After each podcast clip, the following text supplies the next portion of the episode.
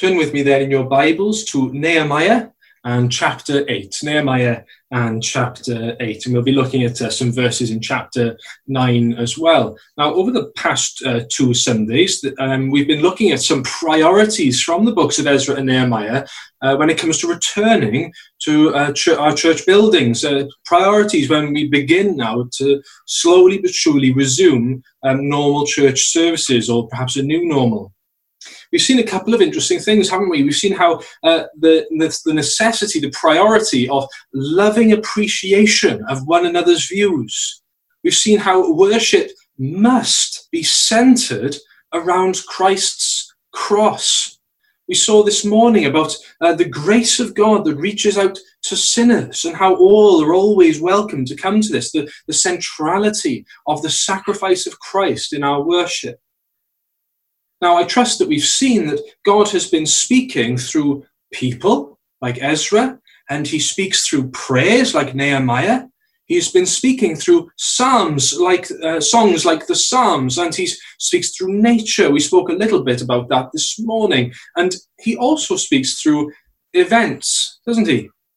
And so that's what we're going to see this evening, God willing, how the Lord has spoken through the events of Nehemiah 8 and 9. And we'll see a few priorities First of all, we'll see the priority of the, the word, and then we'll see the priority of the message, and then finally the priority of response to that. So, first of all, then, priority of the word in chapter 8, verses 1 to 8, and chapter 9, verses 1 to 3. But really, it's, it's throughout, isn't it? I think you should have noticed that. We should have, it's uh, fairly clear from the reading how overt uh, the word of God um, was first and foremost in these chapters. I want to ask you a question. Remember how we've been speaking about how um, our forefathers were exiled into the far flung corners of the Persian Empire? What would have happened to them? What should have happened? What was due to happen to them? They were in a hopeless position, weren't they? A helpless position. It was, it was dead end. There was no chance of survival at all. They were destined to die out, or at the very least be diluted into oblivion in the far flung corners of that empire. Within a generation or two, they would have counted themselves lucky to have featured as a footnote on the pages of history. Far away from the Lord God, they were destined to die without him. But now, but now, in Nehemiah 8 and 9, the Lord has rescued them from their exile. He's brought them back to himself. Not only safely back in their land, they have rebuilt now large sections of their temple, they've completed their walls. By now, they are living in their homes, or they're settling into the new normal. What do you think? Have they been rescued? Well and truly they are rescued. But now what? What difference is this rescue going to make in their lives?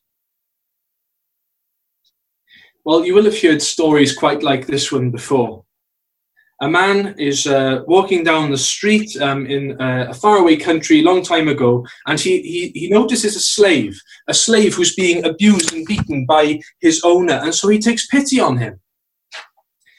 Pitying this slave, he buys their freedom. He's going about his day shortly after that, and as he's going around, walking around, he notices he's being uh, pursued by this slave. He's being uh, stalked by him. The slave will not leave him alone. And so he turns around to this slave uh, who he has freed and he says, Go your own way. Why are you following me? You're free. The slave replies to this man. He says, I owe you a debt that I cannot repay. I am so grateful that you have rescued me. All I want to do now is live to listen to you, to live to hear your words and to do as you say. This is the situation that our fathers found themselves in. They're rescued from hopeless lives without the Lord. They know that they're indebted to him. They are, the, they are his willing servants. All they want is to listen to him and obey. They're locked in a service of love. Can you identify with that? If you are a Christian this evening, you have been rescued from nothing short of eternal death. Hopeless exile far away from the living God, who is the source of all life and goodness and light and peace. The Bible says that God was in Jesus, reconciling himself to us. So, because the Lord has rescued you, you now live to listen to his words. When Jesus was here, he said these words He says, Everyone who hears these words of mine and does them will be like a wise man who built his house on the rock, and so on. We remember that parable.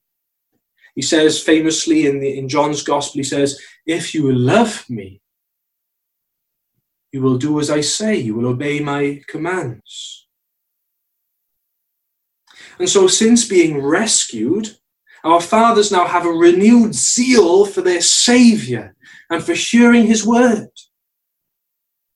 And this is where Ezra comes into the story.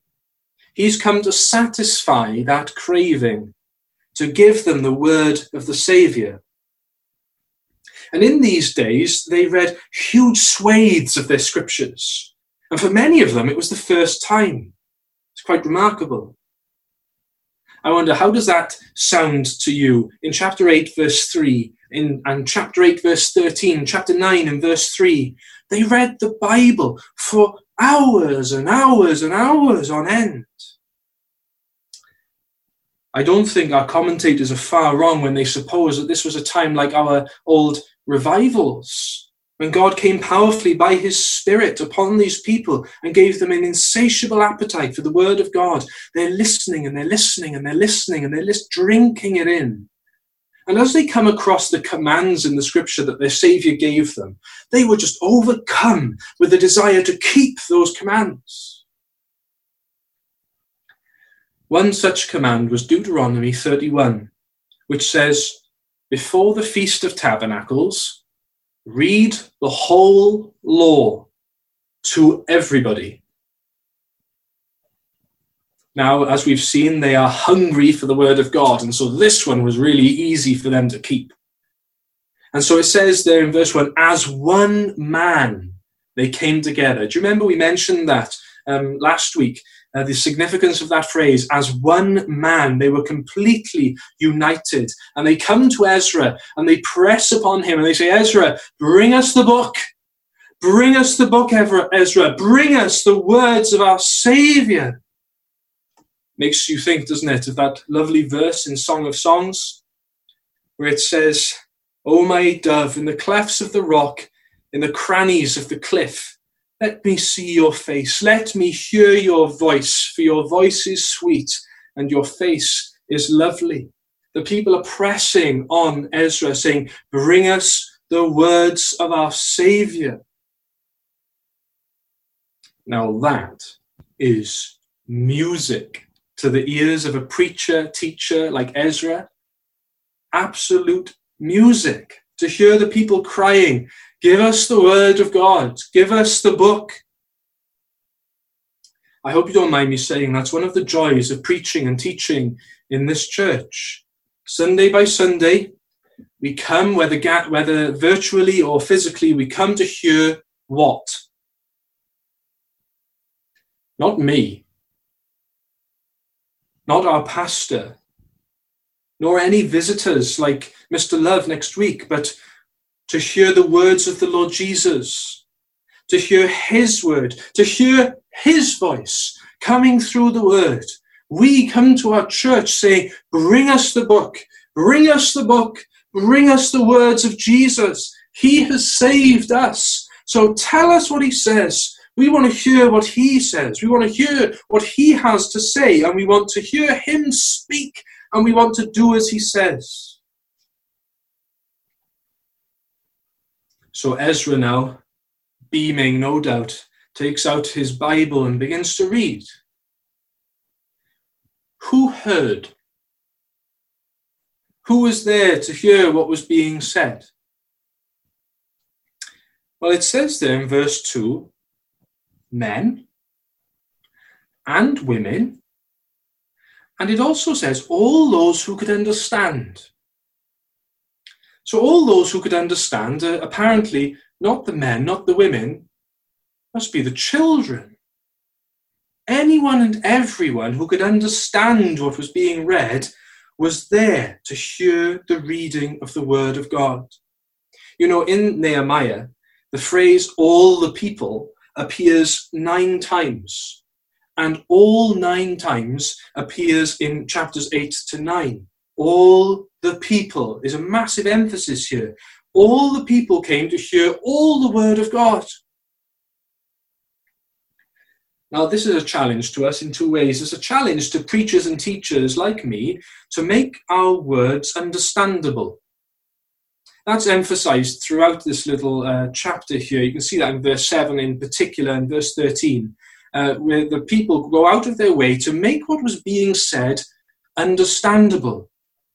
I wonder how many church services have you had to sit through thinking, I know they're speaking English, but I can't make head or tail what they're talking about. It's just indecipherable.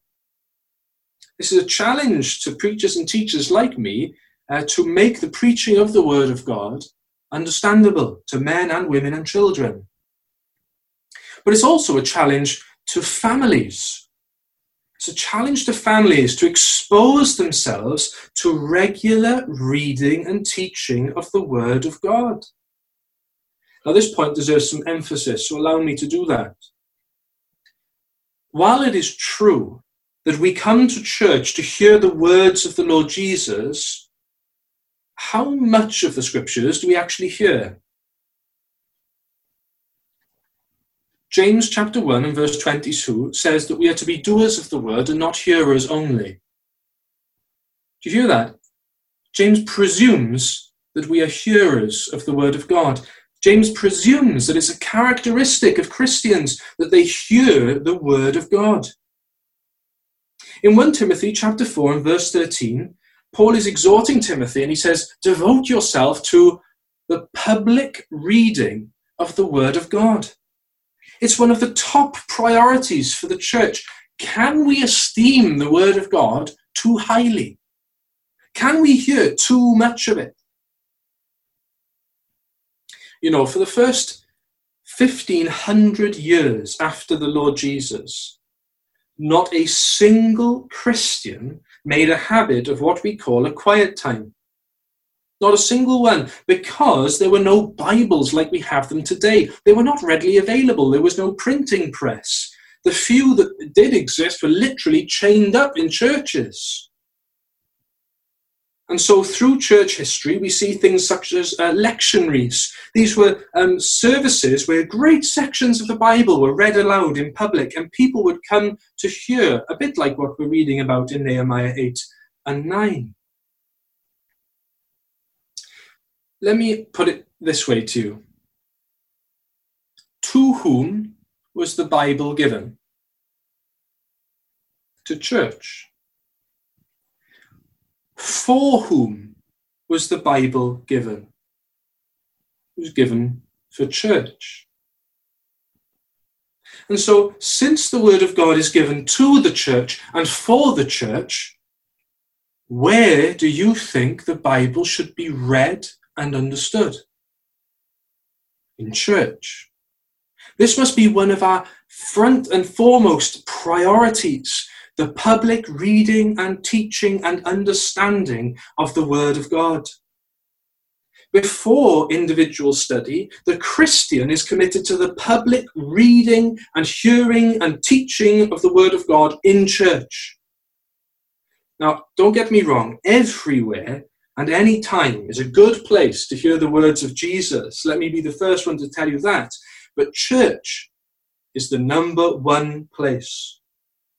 And on this day, our fathers gathered together in one assembly and listened to the word of God being read in verse 5 for five to six hours. What happened after five or six hours? Do you think Ezra looked up from his scroll and saw everyone falling asleep? No, look there in verse 6. They were blessing and praising and worshipping the Lord with their hands lifted up in praise and prayer. We'll come to the response uh, in, in a moment in a bit more detail, but for now, recall that chain of events. They're saved, they're rescued from exile, far from God, and brought near to Him. And when that happens, they're given an appetite for the Saviour's words. They can't get enough.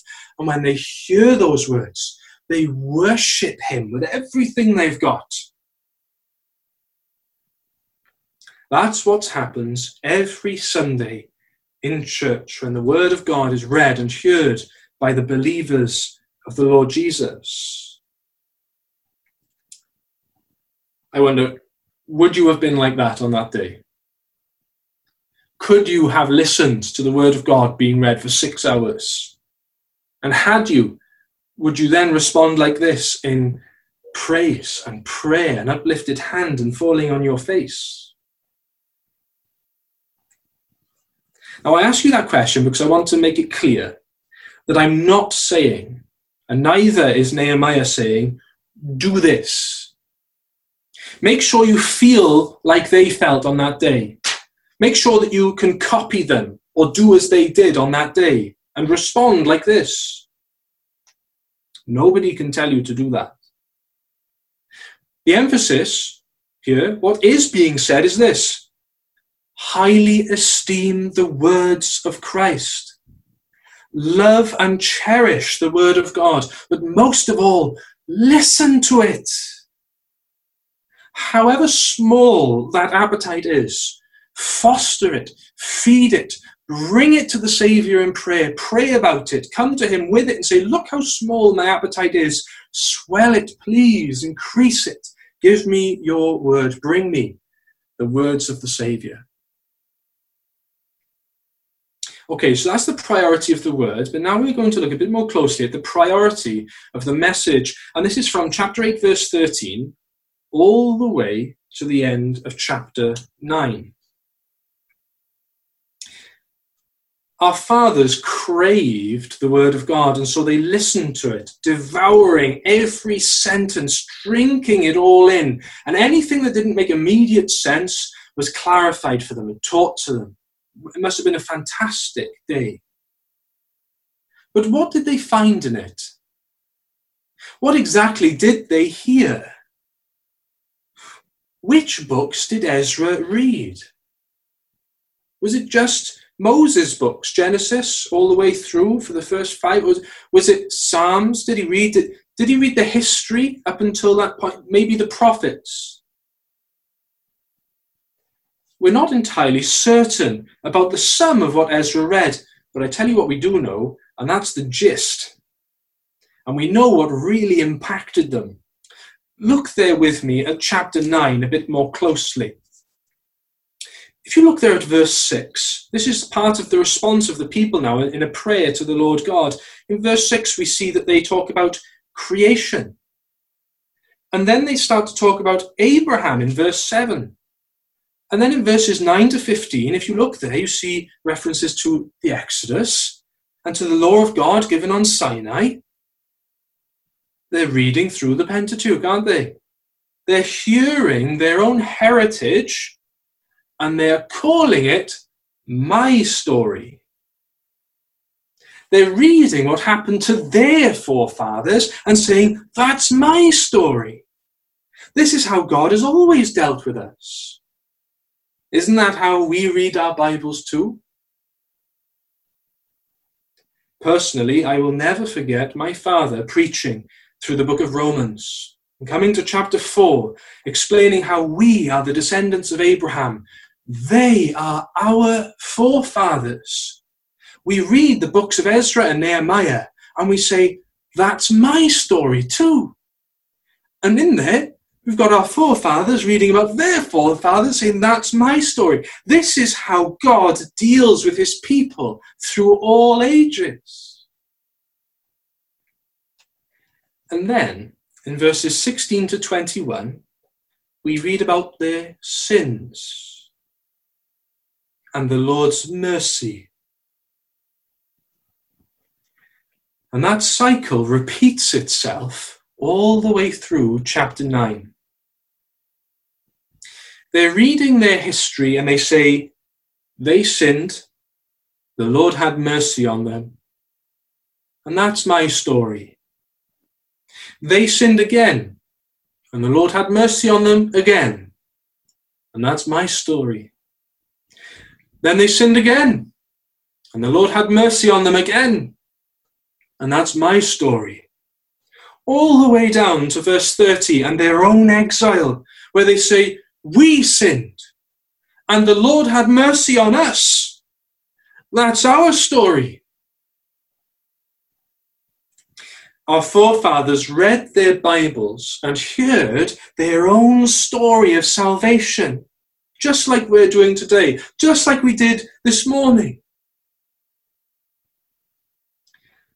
Here's their conclusion. It's uh, reiterated a few times in chapter 9, and there's some absolutely wonderful verses in verse uh, 17, they refused to obey and were not mindful of the wonders that you performed among them, but they stiffened their neck and appointed a leader to return to their slavery in Egypt. But you are a God ready to forgive, gracious and merciful, slow to anger, and abounding in steadfast love, and did not forsake them. And then in verse 28, but after they had rest, they did evil again before you, and you abandoned them to the hand of their enemies so that they had dominion over them. Yet, when they returned and cried to you, you heard from heaven, and many times you delivered them according to your mercies. And then in verse 31, nevertheless, in your great mercy, you did not make an end of them or forsake them. You are a gracious and a merciful God. Some of you will know this wonderful quote from John Newton. He made the same sentiments and he said, I am a great sinner, but in Christ I have a great Savior. This is the story of Jesus' people down through the ages. We are great sinners far from a holy God, doomed to die, doomed to be nothing more than a footnote on the pages of history, doomed to die under the justice of God against our sins. Yet, in Jesus Christ, the same God is our great Savior. We are rescued. We are given an appetite for the Word of God. We come to the church chanting, Bring us the book, bring us the words of Jesus. when we do that, when we come to church chanting, bring us the book, bring us the word, what do we want to hear? Do we want our ears tickled? Tell me what I want to hear. Tell me how to be rich. Tell me how to be happy. Give me my niche theological conviction. Give me purpose in life. Tell me God's plan for me. Tell me the meaning of life. Give me, uh, tell me that I'm a better Christian than those Christians who aren't as reformed as me. Tell me how bad the world is getting and how good I am for still being in church. Tell me how bad it is out there. No. Tell me the old, old story of unseen things above, of Jesus and his glory, of Jesus and his love. Tell me the story simply as to a little child, for I am weak and weary and helpless and defiled. Tell me the story slowly, that I may take it in, that wonderful redemption, God's remedy for sin. Tell me the story often, for I forget so soon the early dew of morning has passed away at noon. Tell me none of that rubbish. Tell me that I'm a sinner. And tell me that I need Jesus. Well, that is the story of the Bible. I am a great sinner, but Jesus is a great Savior. Our forefathers loved to listen to that story for hours and hours and hours. Is that your story? When you read the Bible and it tells you that you are a sinner, but that in Christ, God, who was your judge, is now your Savior, do you say, That's my story? Let me ask you this question, uh, put it in a different way. Why do you read your Bible? Do you read your Bible to learn and relearn about Jesus? Or do you read your Bible to relive, to relive the salvation that you have in Him over and over and over again? This brings us nicely to the priority of response in chapter 8, verses 9 to 12. Our rescued fathers now, they've craved the word. They find the story of their own salvation in Christ in the word. And what is their response? We mentioned worship, but let's get a bit more specific when we say that they had a month long emotional roller coaster, dipping to sorrow and rising to joy. That much is clear just from reading chapter 8, but allow me to fill in the gaps and put it all next to each other for you. On day one of this month, that's verse 1, it's the Sabbath day, a day of rest, a day of rejoicing, a day of anticipating the coming of the Saviour who will win for them eternal rest. Then on days 1 and 2, verse 9, they read the Word of God and they mourn sin.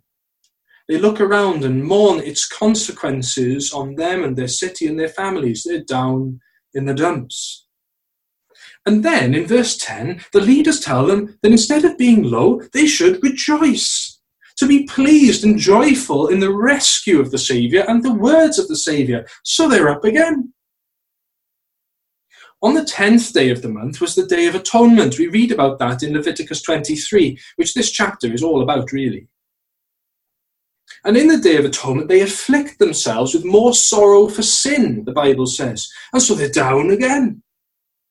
On days 15 to 22 was the Feast of Tabernacles. And if you see there in verse 17, the place is bursting with excitement and with joy as they remember when Jesus led them through the wilderness and saved them in the past, anticipating how he'll do so in the future. And so they're up here again.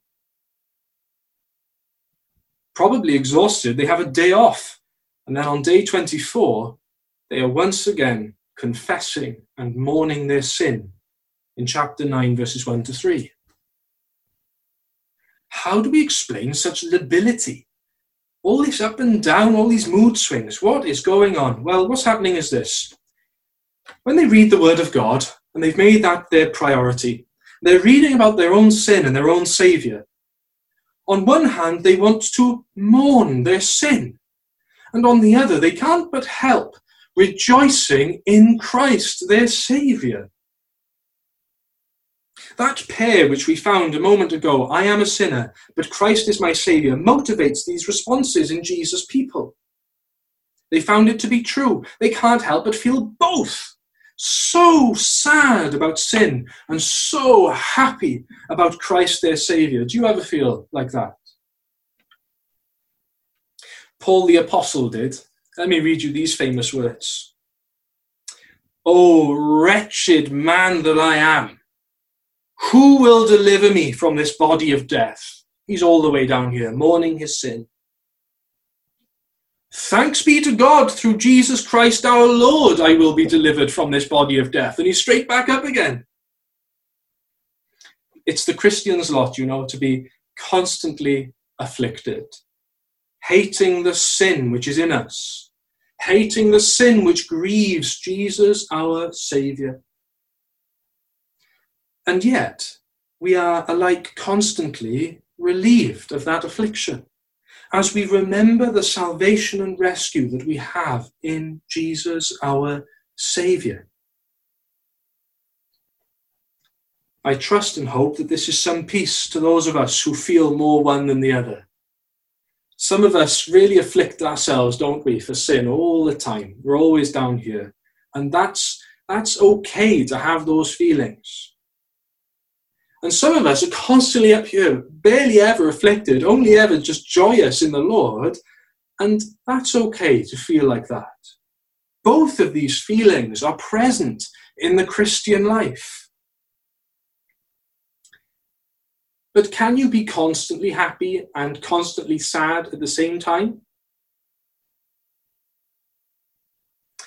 Once again, I'd like to impress upon you the importance that the priority in these chapters is not feeling like they felt.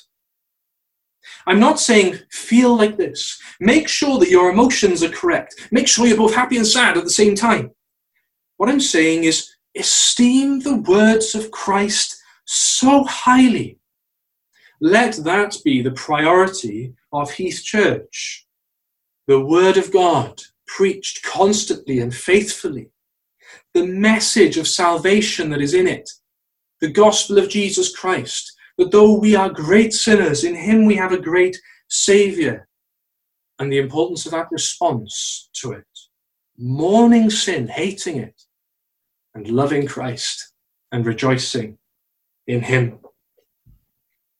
So take your Bibles, read them, listen to them, get more of it in you Allow it to alter, to change, to reform, to mature your thinking and your feeling. Read about your sin, which will kill you. Read about your Savior Jesus, who will give you everlasting life. When the Christians live like this, we spend our whole lives grieving in sin and rejoicing in Jesus until he comes back and when he comes back to take us home, we will find in ourselves and an unstoppable, insatiable appetite for him and for his word, because he has finally and fully rescued us. And we will be constantly satisfied in hearing his voice, constantly in communication with him, and it will be nothing but bliss and joy and satisfaction of our insatiable appetite for His word. It will be only joy and no more sorrow for sin, for the former things will have passed away. I'm going to read a few words from the book of Colossians and then I'll pray briefly and then we will close with our last song. Colossians 3 says this let the word of Christ dwell in you richly, teaching and admonishing one another in all wisdom, singing psalms and hymns and spiritual songs with thankfulness in your hearts to God. And whatever you do, in word or in deed, do everything in the name of the Lord Jesus, giving thanks to God the Father through him. Let these be the priorities of our church as we begin to regather uh, in the coming weeks. Let us pray together. Dear Heavenly Father, we thank you for the gift of your word to us. We thank you, Father, for the living and eternal word, the Lord Jesus Christ, your precious and most beloved Son. We thank you that you have given to us the words of Christ, and you have given with them himself, that we are the uh, most privileged and blessed people in all the world to own the Saviour and to hear his words. We thank you that we also have the mind of Christ in us, which allows us to understand and to plumb these depths. Please give us the Holy Spirit, we pray, and fill us with him, that we should have an appetite for the words of the Saviour and for his glory, that would outshine and overshadow everything else in our lives, that we should be given over to this wonderful means of grace, hearing the word of God. We pray that you should protect the pulpit of our church, that our church would be a bastion of the Word of God and the preaching of the gospel for many, many years. Lord, you know how quickly our hearts turn, how fickle the hearts of your people are. And yet, Father, in Christ, we have such a great Savior, such a paraclete who comes alongside and hems us in with his loving words. Oh Lord, enamor us by his words, we pray, that we should ever fear sinning against him. We pray, Lord, that you should bring uh, by your word our thoughts and our emotions and our motives and our wills, everything into line with your perfect and ineffable will. Thank you, Father, for the blessings of this day for your word, for your praise and your prayer.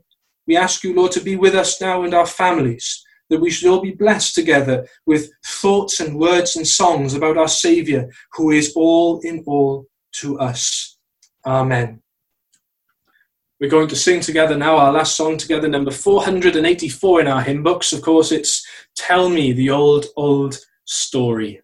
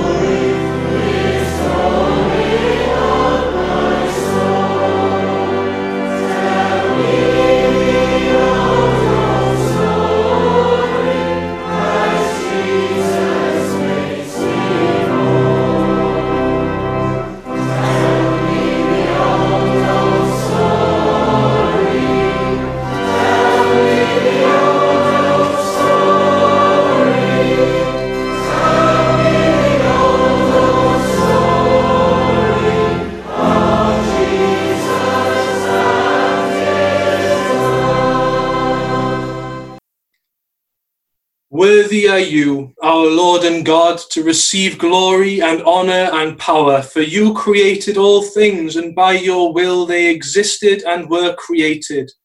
Worthy is the Lamb who was slain to receive power and wealth and wisdom and might and honor and glory and blessing. To him who sits on the throne and to the Lamb be blessing and honor and glory and might forever and ever. Amen.